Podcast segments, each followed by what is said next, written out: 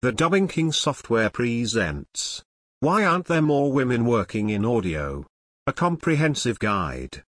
Women like Hendren and Keys spend many years mastering their craft as per the research. When she's not teaching at Sound Camp, Hendren is a full-time sound engineer who works for venues in St. Louis and tours with bands. Hendren got her start by spending five years as a monitor engineer which means she was in charge of what artists hear on stage. Her venue saw 150 to 175 shows a year, but she says she can count on one hand the number of female sound engineers she met during that time. The guys who worked at the venue were great, Hendren says of the pageant in St. Louis.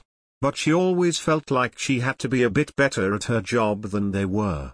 And then when she started talking to other women and had that feeling confirmed, it was like, okay, she was not imagining this. This was really taking her a lot more effort than it's taking that guy over there. Hendren says she has lost work for being a woman, in one case, she was rejected for a job because the band's wives were uncomfortable with a woman being on the buzz. Teaching at Sound Camp has been life-changing for Hendren. When she describes the first time she saw the girls run a show without her help, she tears up. It was so great, Hendren says. It was really amazing to feel like she did something for someone that no one was able to do for her. Despite the challenges, women have been producing music for decades.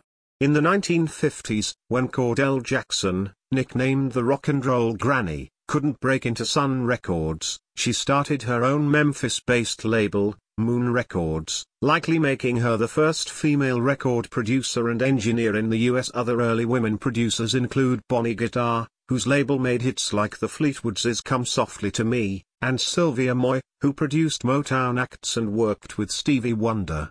Ellie Greenwich co-wrote and co-produced hits like Chapel of Love and Leader of the Pack.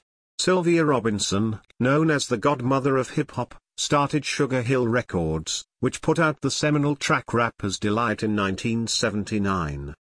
Today, prominent female producers include Sylvia Massy, Sally Browder, Leslie Ann Jones, and Kara DioGuardi. There's the rapper Missy Elliott, who has built a well-regarded career as a producer, Linda Perry from Four Non Blondes, who has worked with artists like Pink and Christina Aguilera, and TOKiMONSTA, a classically trained pianist who has worked with Kelly Rowland. Still, younger rising stars include WondaGurl, a Canadian beatmaker who has been producing since she was 9 years old and who famously worked with Jay-Z when she was 16. The impressive individual accomplishments of these women, however, don't change the overall systemic picture. The fact that list after list from music publications ranking top producers often don't include a single woman, Billboard's 2016 Power 100 list only has 14 women on it, with none in the top 10. No woman has won the Grammy for Producer of the Year, non-classical. In the award's 43-year history, there have been only six women nominees for that category, Janet Jackson. As the last set of examples suggests, when a woman is lauded for her producing skills, she's usually also a well-known performer. Men, on the other hand, are more likely to be touted for their musical technical prowess alone, according to several female engineers I spoke with. It's always a sexy woman performing, a sexy woman singing who's produced by an amazing man behind the glass, says Leslie Gaston Bird, the AES vice president for Western USA Canada. Even Bjork had to come out and say I produce my own stuff, I just happened to work with a man. Women in audio deal with unique challenges that come from working within a cross-section of two traditionally male-dominated fields. Because of the technical nature of their jobs, they experience issues similar to those many women in STEM, science, technology, engineering, and math, face, such as struggling for respect and being second-guessed by their peers. On top of that are the added pressures of the competitive and fickle music industry. Historically, audio engineering has relied on apprenticeships. An established engineer will find a younger person with potential and interest, take him under his wing, and teach him the job. Such mentorships foster loyalty but can also end up shutting women out of the field. The apprenticeship model, gives young women a challenge because it's less likely that an older, male, engineer is going to see himself in a young woman, says Susan Rogers, a professor at Berklee College of Music who was also the sound engineer on Prince's Purple Rain. So it's another barrier of entry. Since training an engineer from scratch is a lot of work, the industry is increasingly turning to colleges to teach audio professionals. Which brings up another possible reason for the lack of female producers, women don't take as many music engineering classes. At Berklee, for example, only 15 to 20% of students in engineering classes are women, Rogers says. According to an AES convention paper presented it's possible, too, that women aren't going into audio because they don't know these careers exist. When Gaston Bird interviewed women in the industry about their careers, she found that the majority learned about their jobs by accident, by going to shows and talking to people who work with bands. This awareness problem, to be fair, can apply to men as well, but this still doesn't explain why, when women do know about audio engineering, they tend to choose other career paths in music instead. While there are few studies on the issue, the little data there suggest this disparity starts young. In 2014, researchers at the University of Colorado, led by Gaston Bird, asked 36 students, 18 male, 18 female, at a Denver secondary school what music-related careers they were interested in. The results were divided along gender lines between technical and non-technical careers. While both groups wanted to be artists, the girls were also interested in being sound designers, music therapists, songwriters, teachers, and composers. The boys wanted to work in sound design and mixing electronic music programming, audio software design, producing, and recording engineering. Terri Winston, the executive director of WAM, says she believes women don't go into audio partly because of how young girls are first exposed to technology. When women don't play with tools or learn to build things as children, they can lack interest or confidence in using those skills as adults. Winston herself got to dodge this particular roadblock. Her father was a mechanical engineer who encouraged her to tinker with his equipment when she was growing up. At WAM, she tries to foster a similar sense of curiosity by exposing her students to different audio technologies in the hope something sticks. So far, it has, in 14 years, WAM has placed more than 400 women in sound-related jobs with companies like Dolby Laboratories, Pixar, Google, and Electronic Arts. Nice women secure jobs in audio, they can still grapple with sexist remarks, condescension, and unfair performance standards, as a recent discussion on the AES Facebook page illuminates. Emily Lazar is a mastering engineer who has been nominated for three Grammys and has worked with thousands of musicians, including Sia, David Bowie, and Bjork.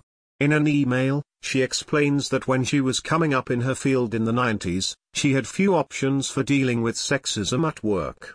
If you did not just go along with a lot of the behavior, you would at least be excluded from sessions and your position threatened, Lazar says. I think the overt behavior has improved as of late. However, the underlying bias is still very much evident. Difficulties that women face in other jobs are only amplified in a heavily gender-skewed field like audio. Getting pregnant and having children can come with career-defining consequences. The hours are long and unpredictable, which can take a toll on family life. And there's a constant pressure to stay relevant, in the competitive music world, even a brief hiatus can open the door for someone else to take your job. There's no taking time off and saying, here's my replacement, says the sound engineer Shani Gandhi, who at 29 has already won a Grammy for Best Folk Album as an engineer on Sarah Jarosz's album Undercurrent If you don't work, you're not making money.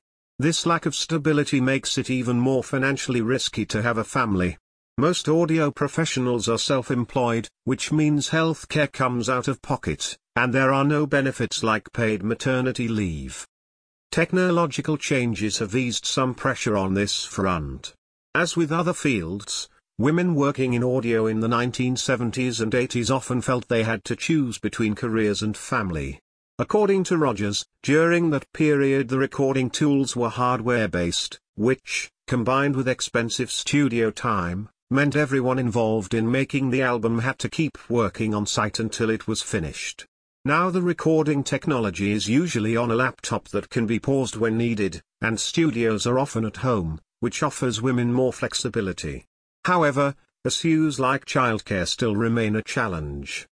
While the music industry has long ignored how few women work in audio, there are glimmers that things may be starting to change, from the newly formed Diversity and Inclusion Committee at AES to the continuing success of WAM to the rapidly growing SoundGirls.org.